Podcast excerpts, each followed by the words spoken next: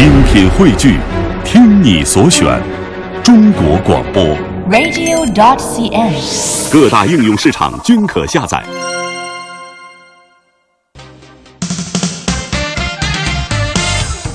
北京时间的十点零五分，欢迎各位将调频的指针停留在了中央人民广播电台 You Radio 都市之声 F M 一零一点八。大家好，我是晶晶，我是清源，我们是骚好新势力。周二第一个小时的节目呢，是我们的职场话题讨论的时间。我们今天将和职场专家一起探讨一下大学生所学专业和就业之间的关系。嗯哼，第二个小时呢，在周二迎来时尚达人。今天美容专家跟我们来分享的是怎样来对抗尘和霾对皮肤带来的伤害。哎，欢迎大家持续锁定 You Radio 都市之声，锁定我们的 S O H O 新势力。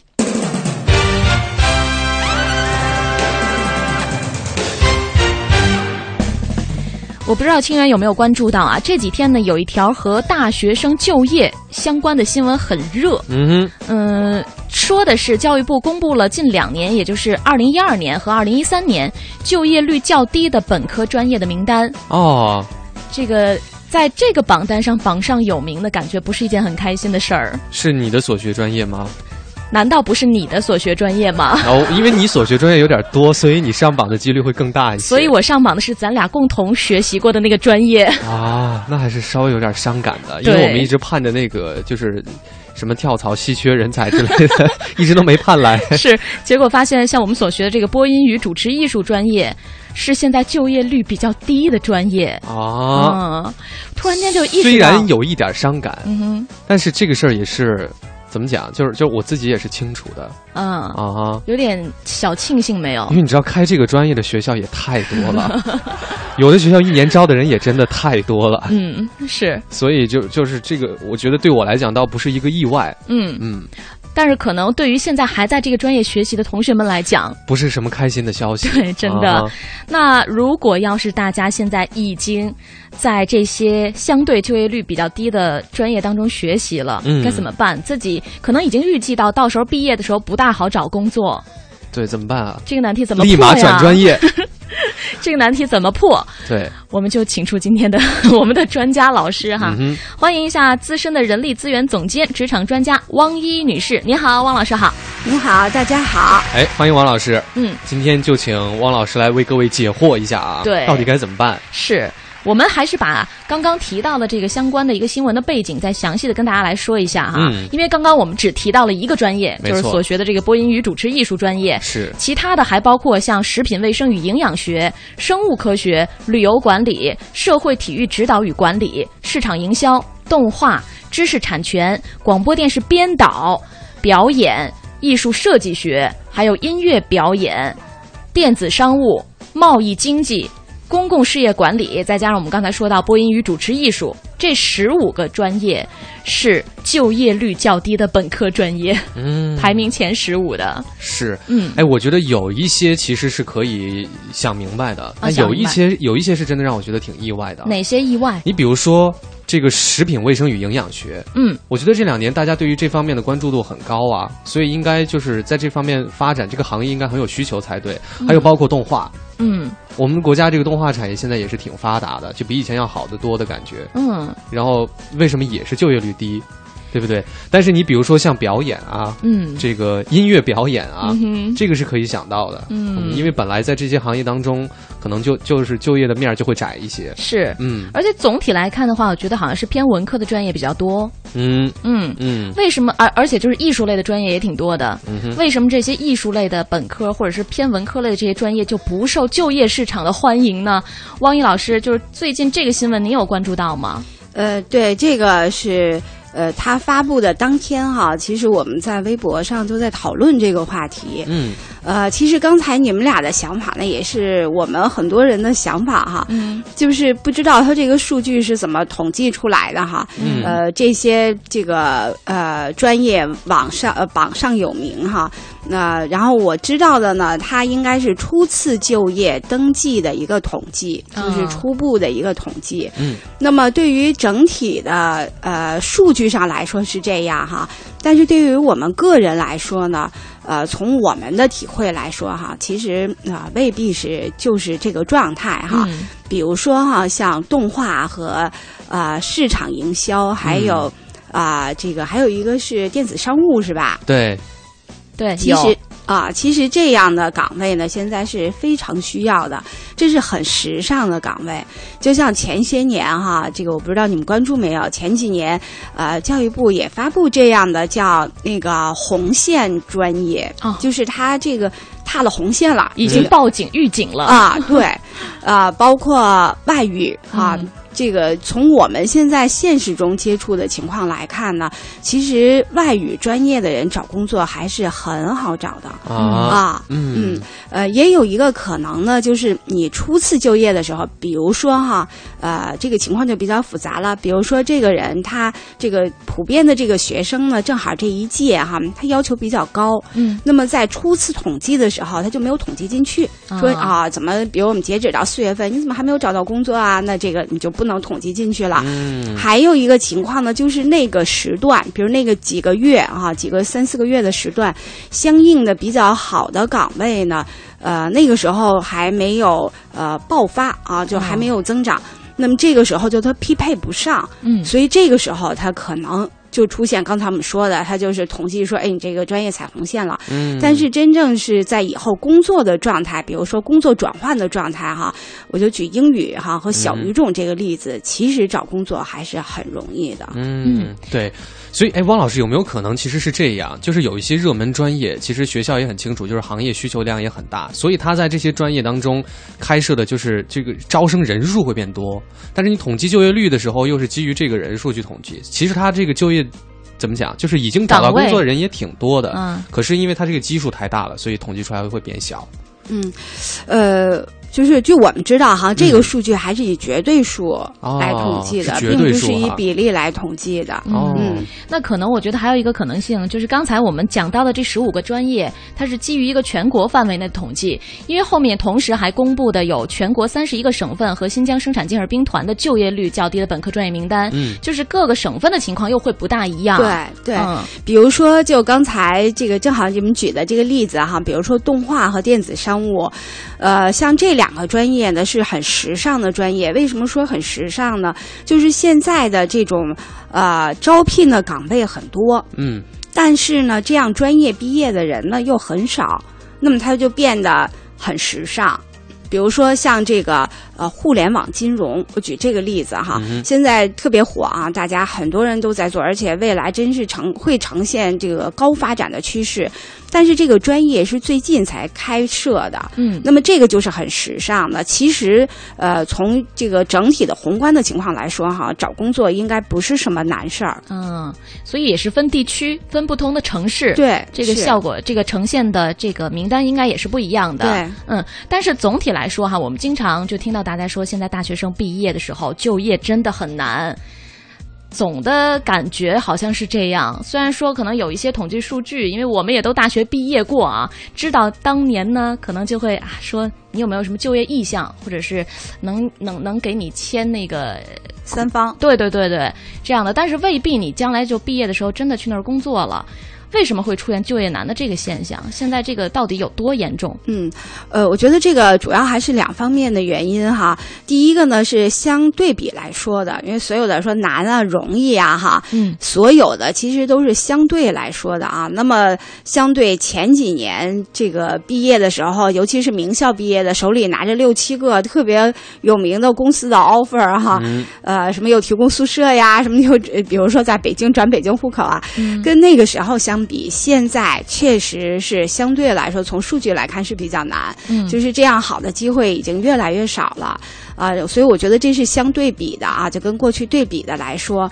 第二个呢，就是目前的招聘的呃，就是这种现状哈、啊，包括未来的趋势，就我觉得在相当长的时间，比如一两年之内可以预见的哈、啊，这个趋势是不会改变的。嗯，就是现在的招聘的市场的一个特征，那就是精准招聘。嗯，精准招聘，那么这一点呢，就造成了双高，就是刚才晶晶说的哈，这个找工作难，实际上呢，嗯、招人也很难、嗯，所以这个是双高，它造成的这个最这个重要的原因呢，就是精准招聘，就是这个从招聘的企业的角度来说，我要找的这个人必须得完全符合我的要求，啊、目标太明确了啊，太明确了，稍微不一样他都不见，我就等着、嗯、啊，宁缺毋滥。像举一个例子哈、啊嗯，像国贸那边有一个公司，他想找一个前台，已经一年半了、啊、还没有招到，啊、就这么等着。这么难招，嗯、啊、嗯，他对这个前台的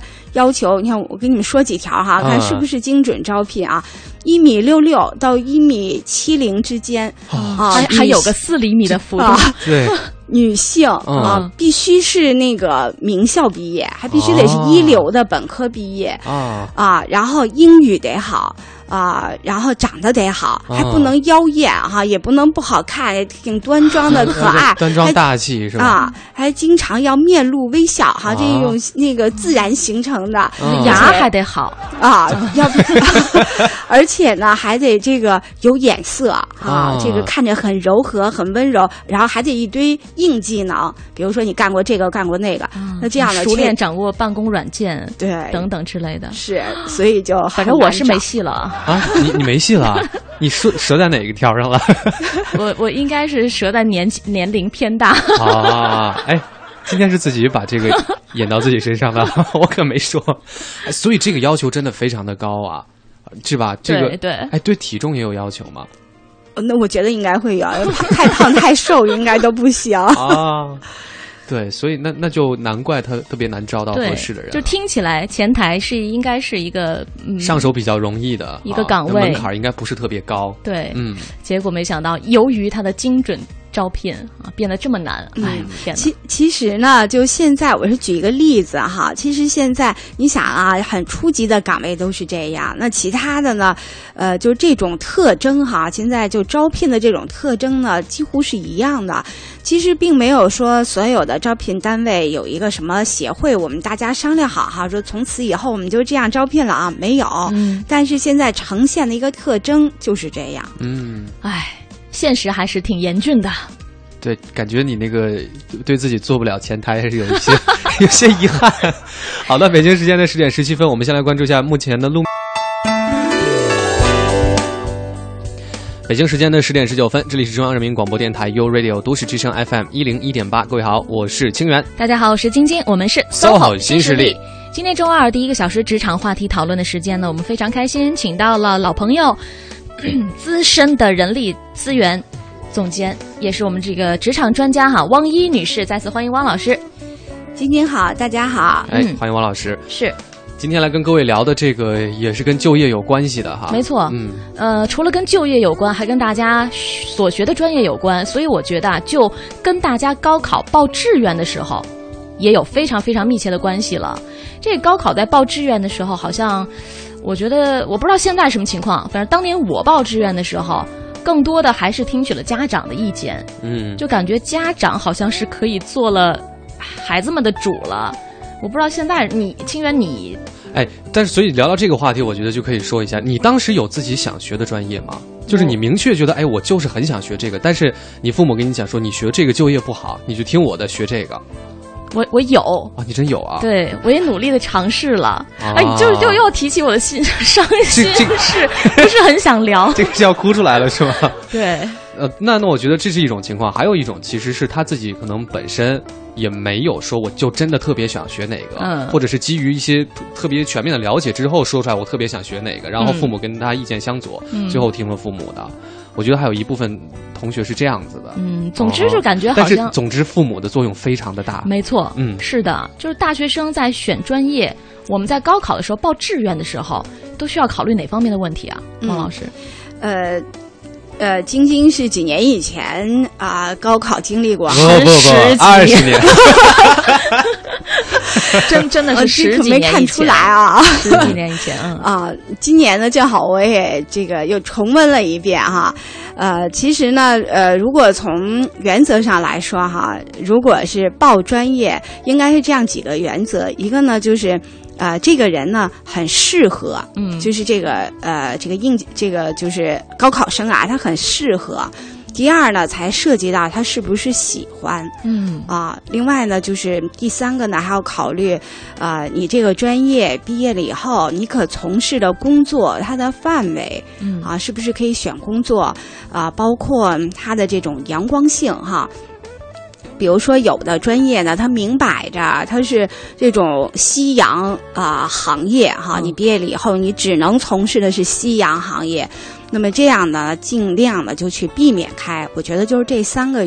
呃考虑因素吧，这三个维度哈去考虑，嗯嗯，但是适合嗯喜欢对和他将来的发展趋势，对没错，嗯，这适合怎么来判断呢？啊、呃，适合比如说哈，像这个有的人哈，有的孩子哈，呃，他就是就天生，那不是说有些个性吧不是今后可以改变的，嗯，那么如果他天生就不太愿意跟人打交道，他就特别适合做一些手头上的事儿，那么你给他报的这个专业呢就不要是特别外向的，比如说这个专门要跟人打交道的才能够显示出你的特长的公关啊，嗯，这个就不要考虑了，嗯啊，因为我们现在常说哈，这个就是呃你去补你的短板还不如发扬你的长处，就我们只要有一个长处就不错了，挺好的，你只要充分的把它发扬光大就可以。嗯嗯，那如果要是这个家长和老师判断说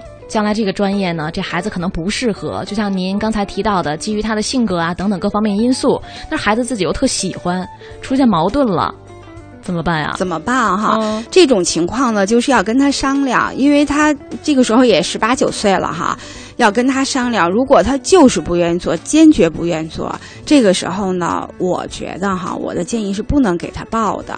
因为呢，我见到过一些啊。呃不知道包括不包括晶晶哈，见到过一些这样的毕业了以后哈，还在说哎呀，说你看，就当时我父母非得让我报这专业，我这可后悔了。哦，那这样现在还有四十多岁的人跟我说，哎呀，他说，啊、呃，王老师，我特别想转专业哈，我就换一个，嗯，比如我一直做化工，我特别不喜欢，我现在想换一个行业。那这个时候已经换不了了，所以这个时候呢，有可能这件事情就成为他一生的遗憾。嗯嗯，就是家长会落埋怨是吧？没错啊。哎，可是如果要是家长当时不坚持的话，很有可能那个实际的现实情况就是你就业的时候还不如现在呢。对，其实这种情况吧，嗯，就是我亲身遇到哈，就有 N 多例，比如说像我当时。高考的时候，我们那一年呢，就学医特别特别热，哦，啊，就所有的人那个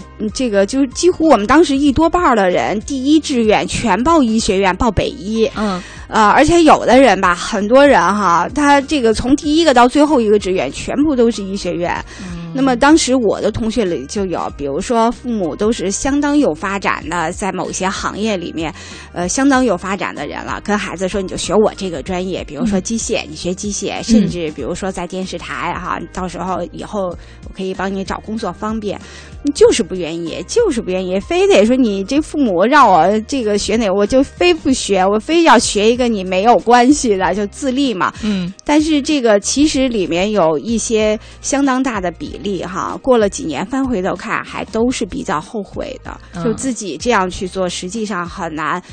有这个很好的、很顺利的出路，所以翻回头还是要听父母的。哎，哎，分享一下您的切身经验吧，因为您的女儿是吧？嗯，您的女儿应该是刚刚上大学，对，是，那也经历高考没多久啊，就是今年对前几个月啊，哦，这个报专她报专业的时候，跟您意见是统一的吗？还是您当时怎么处理的？嗯。呃，实际上就是刚才我说的哈，就是我会跟他商量，我会跟他说，就是什么专业，为什么我要让你报，原因是什么，你为什么，呃，这个专业你怎么去，你怎么适合它，今后有哪些发展，然后你的这个成长路径有几条，现在的现实中哈，什么情况，给他举例子。呃，他呢是没有太多自己的意见，他就跟我说他不愿意学人力资源，因为我是做人力资源。他说我就是嗯，就是不愿意做这个，别的都行。嗯，我说那好吧，那就报别的。也是一个很自立的孩子。嗯，实际上呢，后来因为我也接触很多家长哈。呃，我觉得这个就现在，因为我看到一个统计数据，说现在这个大学毕业以后哈，有一个调查公司进行过调查，说百分之八十的人都很后悔自己当时选错了专业。哦、啊，我们就在这个就在分析哈，找一些案例分析，这个这是都是什么原因？嗯，呃，现在呢，基本上有这么几个主要的原因哈，我也分享一下哈。一个呢就是瞎报的。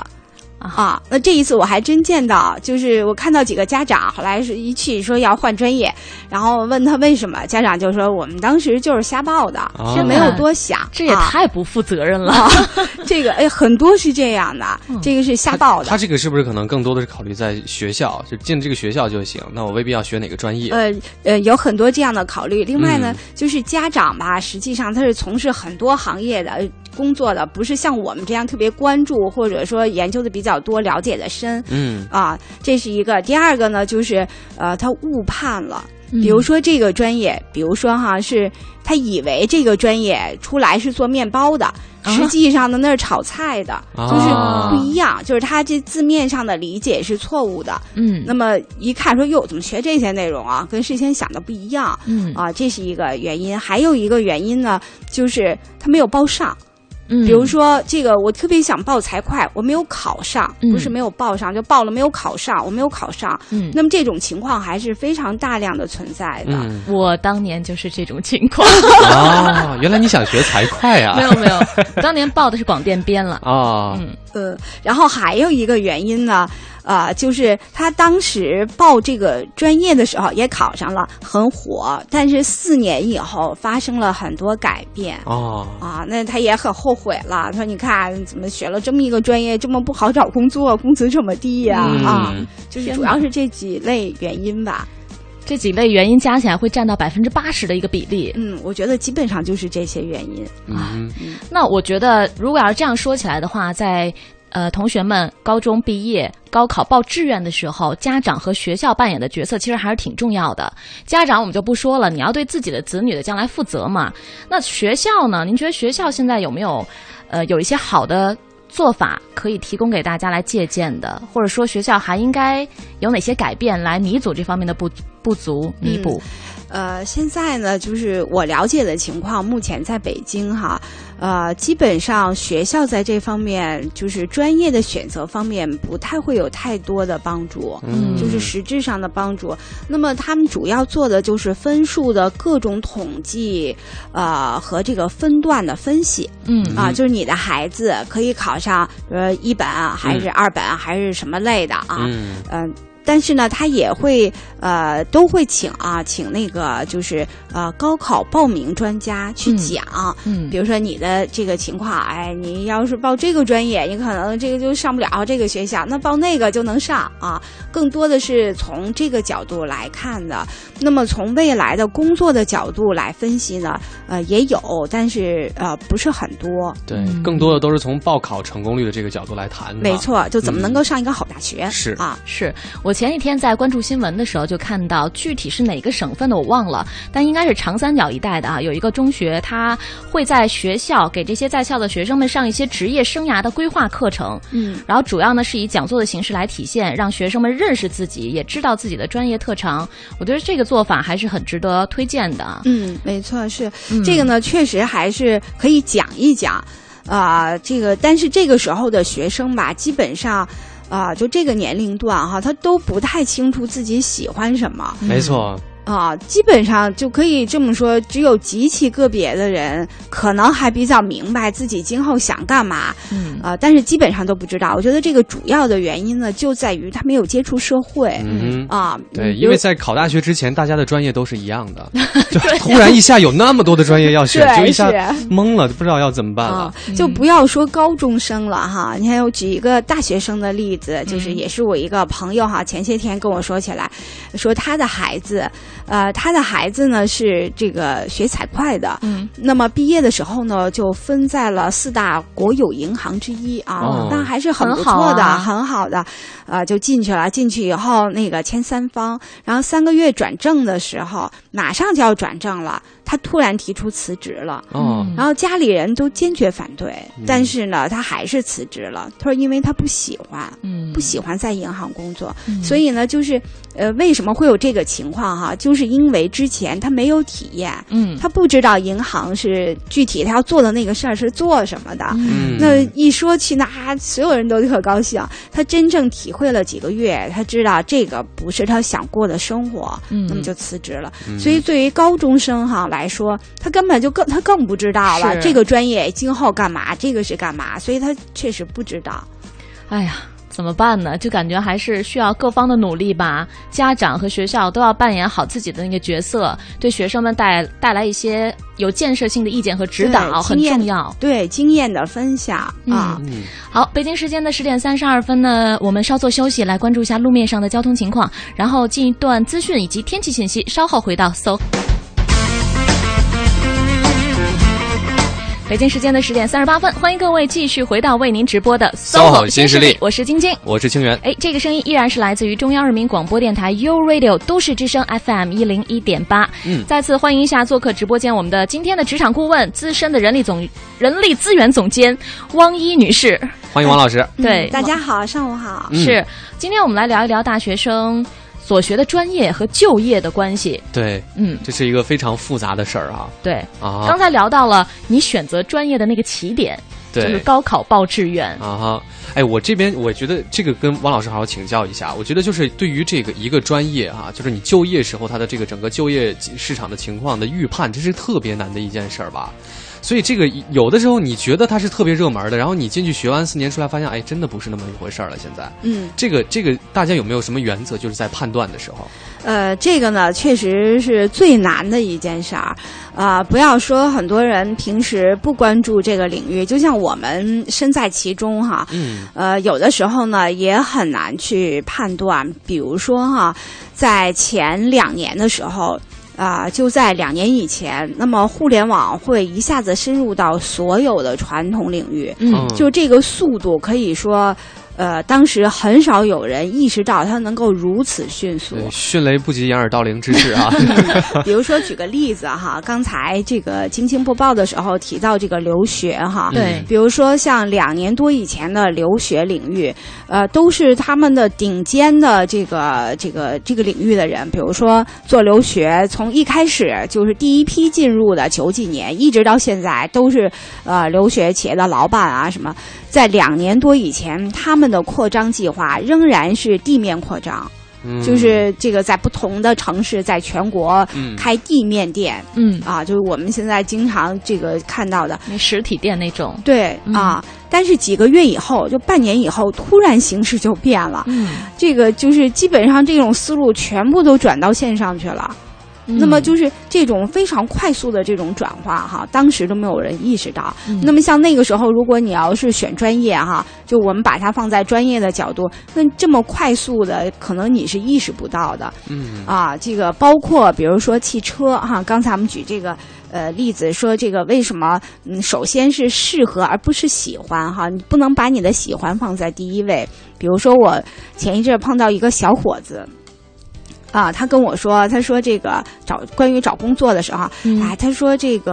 呃，他说我这特迷茫，我想不好。后来我说，那你就先看看你喜欢做什么哈。嗯、啊，他说我我知道，我最喜欢汽车、嗯、啊。他说我现在想去汽车行业。我说那这个肯定就不合适了，因为北京它是摇号的哈，它是限购的。那现在所有的这个跟汽车相关的行业。都在收缩呀，它至少不可能是扩张的，那这样的岗位就相对比较少，嗯啊、呃，所以呢，就像类似的就这样的政策性的一些因素，嗯，如果你在选专业的时候，当时其实是很难预测的，是啊，那就。呃，涉及到我们接下来要谈到这个问题，像刚才汪老师举的这个例子，这小伙子喜欢汽车，然后他可能所学的专业也是和这个相关的，结果毕业的时候发现在这个领域里，在这个行业不好找工作，那如何面对这种就业和所学专业不对口的问题？就是说他可能必须要做出调整了，迫于生存的压力必须要调整，怎么怎么办、啊？嗯，这个呢也是就是。呃，就是如果把大学生啊，就应届生毕业的大学生也包括在职场人里边的话，那么应届生呢是有特，就是他的一些特例的这个点的。那么这有两个点哈，就是它实际上是比较特别的。就第一点呢，你可以什么都不会啊，就只有你在刚刚毕业的时候，你是可以什么都不会的。嗯啊，这个宽容度全社会都是有的啊，因为你刚毕业不会被人嫌弃。对，没错，这是第一点。第二点呢，就是你是可以这个时候转专业的，就是你的，嗯、比如你学机械，那么毕业的时候你去做行政、人力资源哈，你转或者做市场、做销售、做商务，这个时候是可以转的。那么当你工作了几年以后，你的经历如果跟这个不相关，专业又不相关，你再想转那就很难了。所以就在应届毕业的时候，要不然我们老说嘛，说你第一份工作实际上是很重要的，就在于这儿、嗯、就是这个时候其实给了你很大的一个空间，你是可以再一次做选择的。嗯，所以在这个时候，刚刚大学毕业的时候，其实是你可以转型的一个很好的一个时间节点，大家要把握住这个时间点啊。是啊、嗯、那我想问一下汪一老师哈，比如说对很多同学们来讲，在毕业之前都会有一个实习的阶段，那个也是学校要求你必须要去做的，这个实习单位是不是非常的重要？嗯，可以说非常重要。嗯啊，那么就这种情况哈，我也是看到很多哈，就是这个现在经常会说呃拼爸，现在又开始说拼妈了哈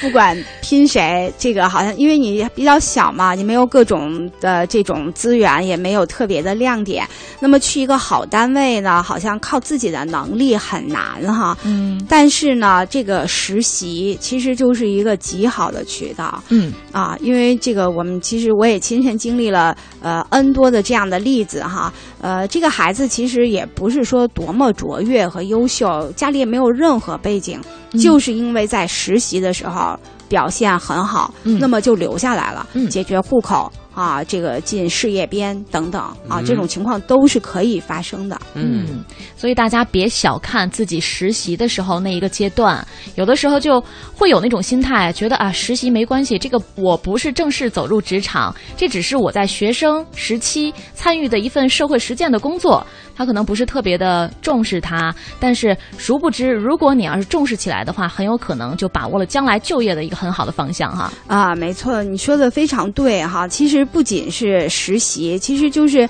呃，我认为就是当你把自己当成一个成人的时候，每一件事情都很重要。你看这个就是发生在最近的有一个小例子哈，我也跟大家分享一下，就是去年毕业的一个大学生、嗯、呃，家里也是很普通，没有任何的背景，那么他是自己去找哈，还是很独立的，然后找到了一个很好的工作，对他来说非常好，特别喜欢。嗯，那么这个在呃，试用期的时候开始还是比较顺利的，后来就对自己放松警惕了哈。呃，一看领导不在，下午就回家了啊，回家睡一觉，睡两个小时再来打卡，啊，甚至这个呃，这个写稿子哈，他是网编啊，就是写稿子、嗯、写的不太好，领导说这个你怎么不好好改一下？说你七点给我，哎，没写完也不吭声，然后过两天再给，嗯、试用期就没有通过啊、嗯、啊！然后这个事情呢，其实对他的家里人、对他父母和他打击都挺大的，因为找到这么一个工作很，他是个大专生，嗯，就很不容易，很不容易。那是很有名的一个公司，嗯，所以呢，这个我觉得这个呢，就是实际上是就提示。哈，其实没有小事，就每一件事情都应该认真对待，对，尤其在特别小的时候，你还没有特别优势可以作为你的资本引以自豪的时候。是啊，我们希望今天这期节目就是分享给大家，也是给各位提个醒儿哈。就像刚才汪一老师提到的，而且我觉得不仅仅是对于那些初入职场的这些大学刚刚毕业的同学们来说，每一个人每一个成熟的职场人都应该为自己在职场当中的任何一个表现，包括小细节来负责任。好的，十点四十七分的时候，我们稍作休息，来关注一下此。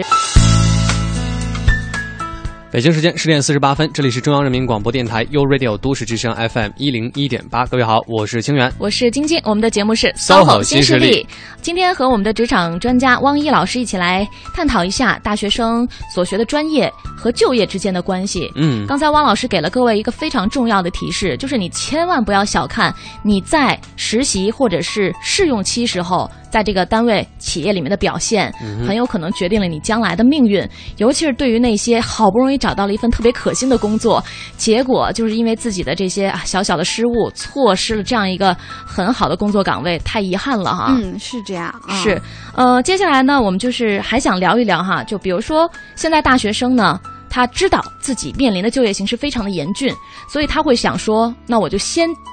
就业再择业。我无论如何，我先让自己可以在这个社会当中生存下来，这个选择是对的吗？呃，这个这句话呢，我觉得是退而求其次的一种呃说法。嗯啊，呃，其实呢，就是呃，目前的这个职场哈，呃，就还是我今天刚才上半段说的那句话，其实所有的事情是相比较来的。嗯，比如说呃，你很好，比如面试的时候或工作的时候你很好。但是你周围的人比你还好，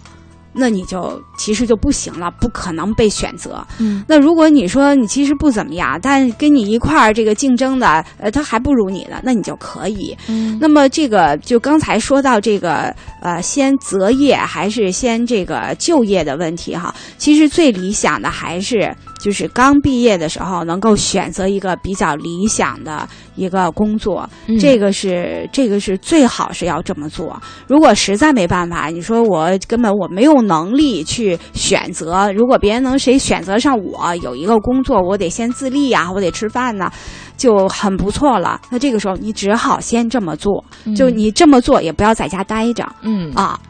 就无论如何、嗯、你先进入到这个社会当中，因为之前我们也是探讨过类似的话题嘛，就是有有有其他的老师呢就建议说，无论如何你，比如说你现在从事这个工作，可能真的不是自己特别喜欢的，但你也会在你的这个现有的工作岗位上积累到很多一些方方面面的经验，这个对你来讲也是很很受益的一个事情，所以也是跟您刚才的观点是相同的哈，就是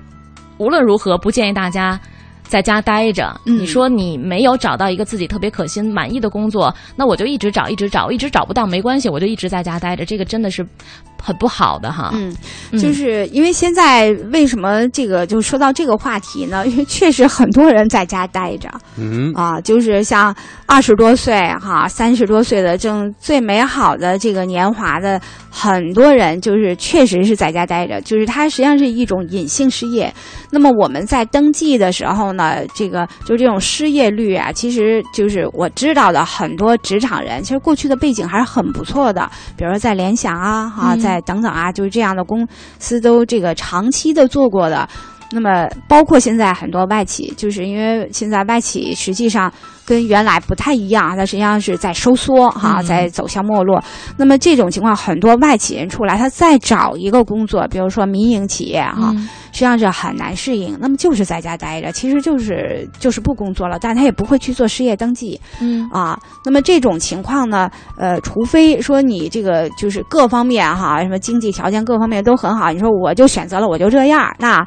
那这个每个人的生存的呃这种方向有多种，我们不去做评价。嗯，但是如果你不是这种情况，你还是想工作，只是说没有找到满意的，嗯，那这种情况如果是超过一两个月的时间，你可以，我觉得这时间是可以找的。说不满意两三个月之内哈，我觉得这是一个、嗯、一个一个限期限了，你是可以去不断的去面试啊，去找。但是如果这段时间过了三个月，你还是没有找到，还是这个状态没有好转的话，你还是要去工作，不要在家待着。嗯，三个月是一个建议大家可以来给自己一个缓冲的时间。嗯，如果三个月之后还是没有找到特别自己满意的，那就退而求其次，选择一些其他的你可以去做的事情。对，嗯、这个呢，从简历上也是可以看到的哈。比如说简历上，如果我们现在要求就是简历必须是连续的，嗯，所以可以看到几乎所有的简历，绝大多数哈都是一个月跟一个月挨着，说我一月份辞职，二月份去那儿。如果你中途隔了几个月哈，隔了两三个月还是可以理解的，但是如果隔的时间长，这个时间就比较长了。嗯，而且是不是作为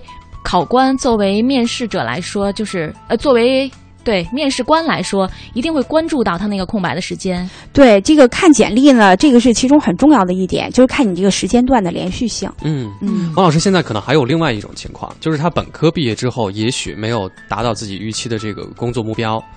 他可能呢歇一年，或者是已经考上了研究生啊，就是他通过上研究生这个方式再给自己一次应届生的机会。对，没错，这个是一个很重要的，呃，这个就是刚才我们说到的专业的问题啊，专业转向这是很重要的一个手段。嗯，啊，这个就是说你这个，比如说我学的是这个化工，我的本科，但是我不喜欢哈、啊、从事这个，那我就再学一个另外的专业，然后你这个毕业了以后立刻找工作，就以你新鲜的这个专业去找。嗯，是，所以这也是一个解决办法，嗯、这是非常重要的解决办法。嗯啊，好，呃，最后一点点时间，可不可以请您再给我们大家介绍一些如今求职的一些渠道？是真的大多数都是通过网上投简历吧？啊，对，我觉得现在就是我就说一点哈、啊嗯，我觉得是可以充分的重视的一个找工作的渠道，就是参加圈子。嗯啊。这个圈子呢，线上的圈子，线下的圈子，尤其是线上的圈子，因为我们的尤其是北京这么大哈，你这个